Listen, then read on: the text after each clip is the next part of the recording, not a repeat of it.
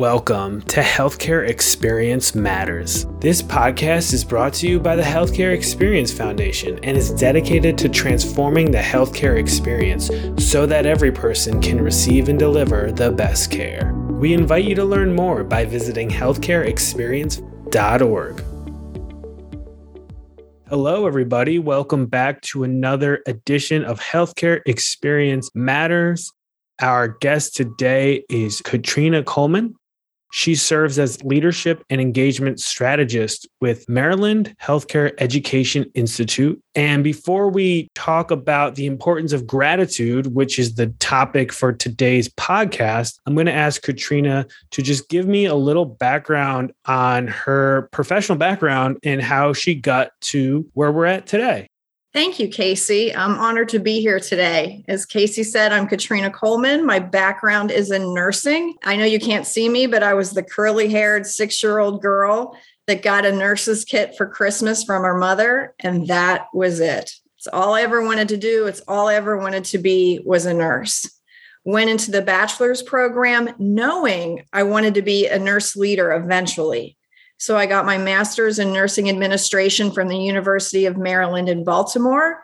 And that was the first time I was ever discouraged in, in healthcare because I quickly found out that what makes you a good nurse or pharmacist or respiratory therapist, whatever your craft, your art, your discipline, what makes you good at those things doesn't necessarily translate to being a good leader. They're two different skill sets. And so I moved into leadership development. And prior to the pandemic, if you would ask me what my why, my purpose was, I would have said to grow healthcare leaders. And then during the pandemic, my why changed. My why is helping people grow in their courageous confidence. For today, it's about growing courageous confidence in displaying and receiving gratitude. And that's why I'm honored to be here today, Casey. Thank you, Katrina. And we have had you on this podcast before as part of a webinar you did. And so listeners of this podcast may find you to have a familiar voice. So thank you for joining us again. How would you define gratitude? Well, for Casey, for that, I look towards uh, Robert Emmons. He's a psychologist and world expert in gratitude. He defines gratitude as the ability to recognize goodness in your life. And that's due to your surroundings, as well as the actions of another person or a group of people. Gratitude is the act of feeling and communicating appreciation for people, for circumstances, for material possessions in our lives. Um, it allows us to cherish our present in ways that make us feel in abundance rather than deprived. And that's been so needed this past 18 months. Katrina, do you think gratitude is infectious? Oh my gosh, I know it is uh, contagious. When you're grateful, you tend to exude and share that contagious positive energy. You know, people are drawn to smart, talented, pleasant to be around individuals those kindred spirits um, they come together to do good things and they're better for having come together. I found it in watching your words. When you what you say is usually how you act. So we need to be aware of complaining and whining and replace that with positive words.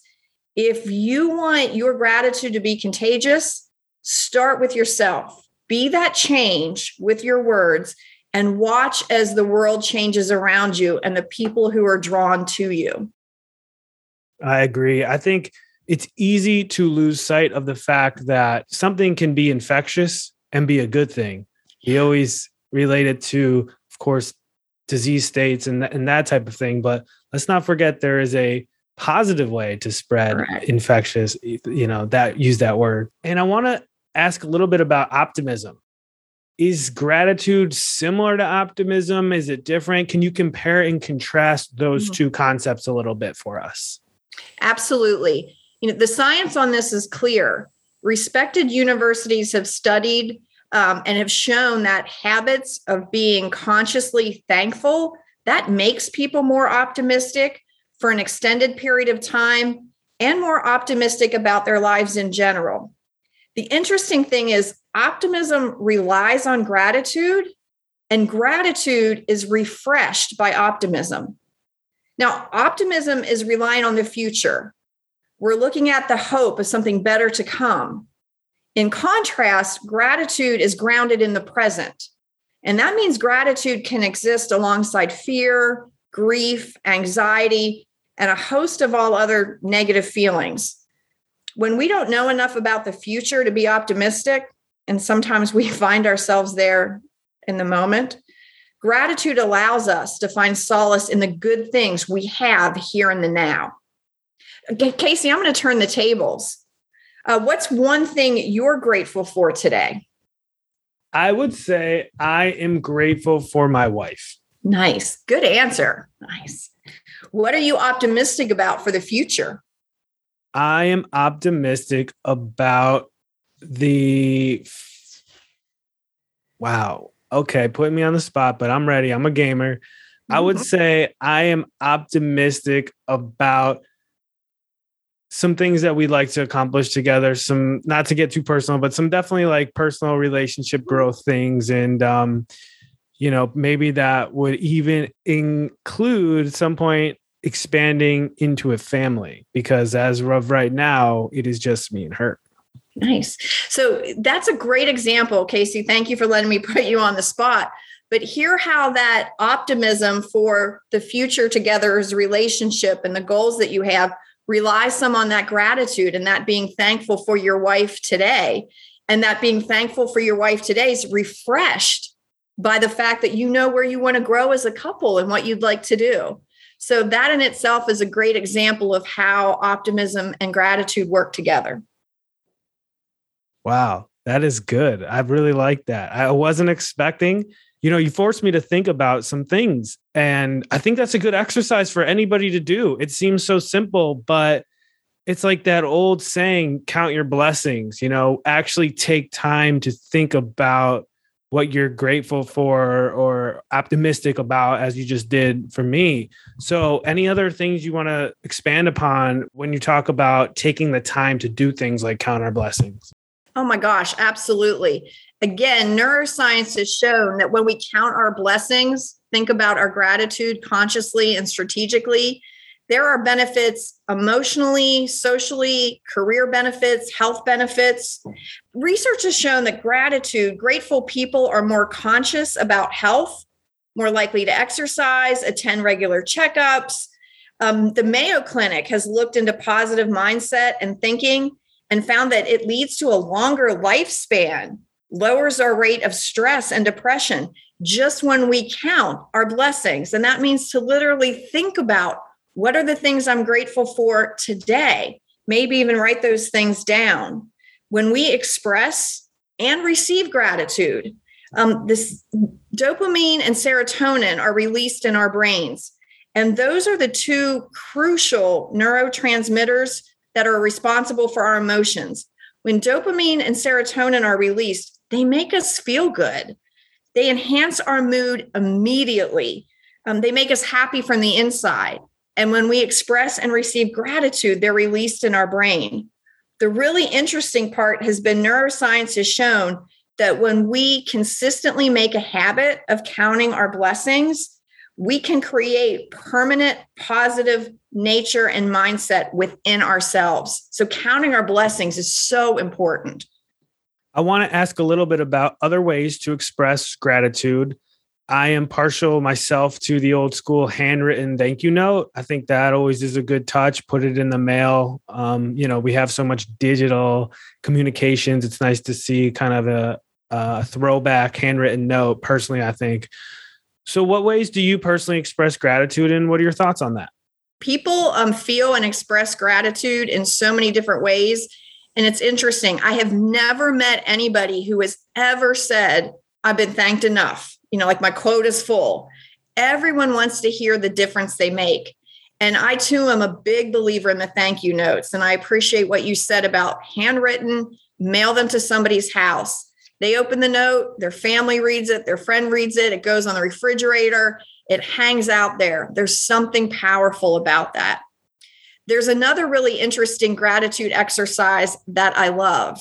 It's called the gratitude letter. And you think about somebody in your life, and you've had more than one person, but that one person that stands out that's made a difference for you in your life. And you think about the things that they've said or done, the specific things, and you write that person a letter. Now, the interesting part is you don't mail the letter. In the ideal world, you sit one on one with that person and you read them the letter. If distance won't allow that, you call them on the phone and read the letter. If the person has passed on, you find somebody in your tribe that you love and trust and you read the letter. That alone has been shown not just to increase gratitude, but to build our resiliency and our well being. It is really powerful to do that. I get goosebumps right now um, just thinking about the letter that I wrote. So, the thank you notes, the gratitude letters, the verbal thanks, I think the keys with it are being specific about what it is people say or do. A lot of times in healthcare, we express gratitude by giving food. Um, you'll find that leaders and other folks will provide food, and that's great. The key is to link it back to gratitude you guys, I'm giving you this pizza party today because we had such a tough day yesterday and you really stood up to the plate with our patient care, et cetera. So, whatever that expression is, being specific and thanking people for what they've said, what they've done.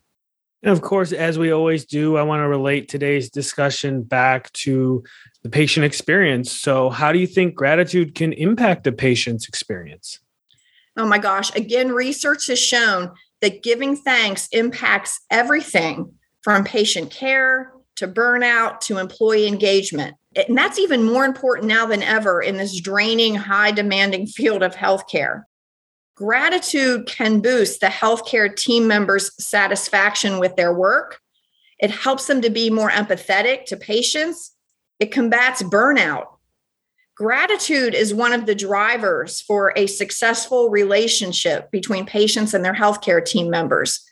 Research has shown that if a patient perceives there's a high quality in their relationship with their healthcare team, they translate that perception of the high quality into having a thankful experience. They're thankful for that.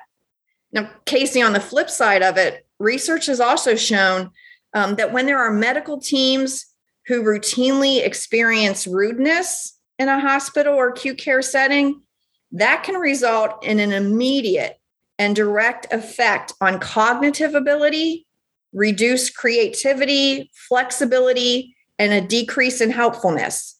And I don't want any of that for my healthcare team as they're providing care for me.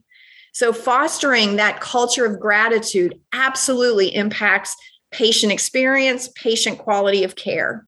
Do you think gratitude is connected to happiness? Mm. Positive psychology research shows that gratitude is strongly and consistently associated with greater happiness. Gratitude helps people feel more positive emotions, relish good experiences, improves their health, helps them deal with adversity, build strong relationships. People who feel grateful to others are more likely to feel loved and cared for by their friends, family, peers. Gratitude helps us to focus on the present and appreciate what we have now rather than what we don't have and what we think we need, which leads to greater levels of happiness. It's interesting that gratitude actually blocks toxic emotions such as envy, resentment, regret, depression, and all of those things destroy happiness. So, absolutely, they're related. Do you recommend starting a journal, maybe, or at least maybe keeping track with some notes about what you are grateful for, or, or you know, putting it actually to paper what you're grateful for? Oh Um, yes, absolutely. Um, gratitude journals are very popular. The key with those is to be consistent and to be specific and write them down. Set aside a certain time of day where you're going to write down those specific as possible. It's important to think about depth, being specific about what it is you're grateful for versus breadth. I'd rather have three things I write down and be specific than 10 things where I just hit the surface. And think about things, silver linings in difficult times. Think about things you're grateful for in yourself. What are those qualities you appreciate in yourself? Don't forget those things when you do your gratitude journal.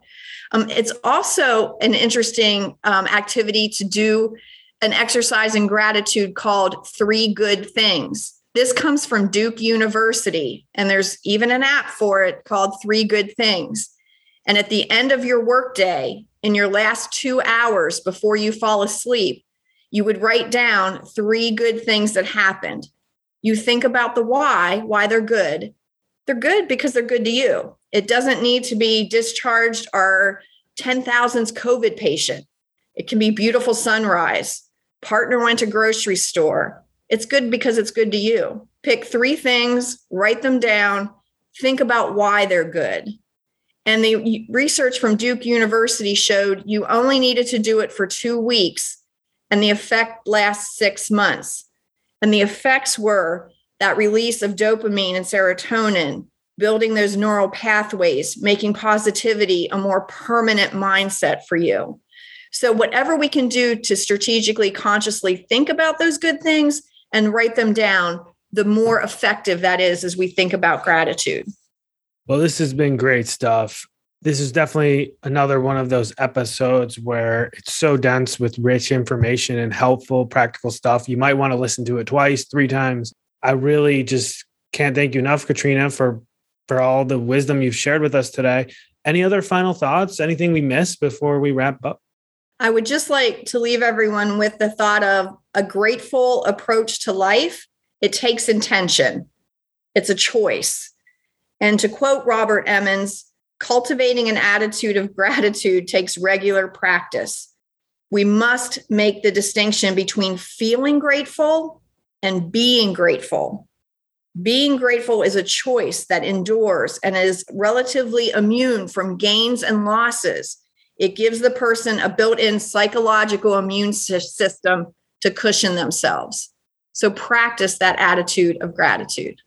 Thanks for this opportunity, Casey. Oh, you're so welcome. Ladies and gentlemen, you have been listening to Katrina Coleman. She serves as leadership and engagement strategist with Maryland Healthcare Education Institute. Thank you again, Katrina, for your time today. You're welcome. Thank you for listening to today's episode of Healthcare Experience Matters. Healthcare Experience Matters is brought to you by the Healthcare Experience Foundation. To learn more, please visit healthcareexperience.org. That's healthcareexperience.org.